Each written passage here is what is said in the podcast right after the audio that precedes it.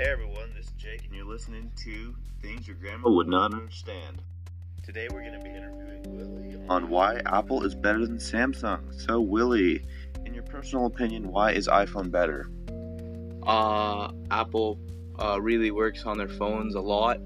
Uh, they try to perfect it and they don't release it until it is perfected. So, uh, the security, for example, uh, they're very secure, like a Face ID. Uh, Apple once paid a group of hackers $250,000 to uh, hack into an iPhone and they could not do it. So they're very secure. Um, they also have a very good battery life and also cameras. And yeah. All right. Have you always been in favor of iPhone?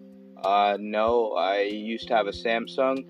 I only recently switched to iPhone. May I ask why? Uh, they're nice phones.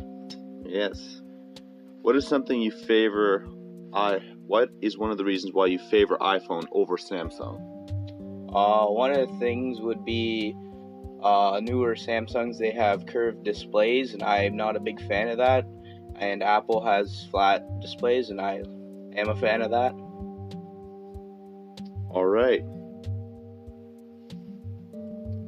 Would you also recommend iPhone to other phone users? I would, yes.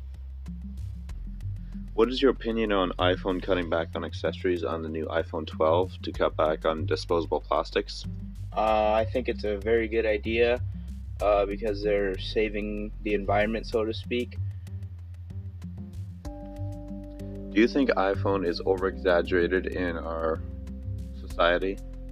I do not because uh, Apple doesn't say that an iPhone can do something and then people find out it can't. Uh, the iPhone lives up to its word, in my opinion. Thank you, Willie. That will be all for today. Tune in next time to, uh, on this podcast.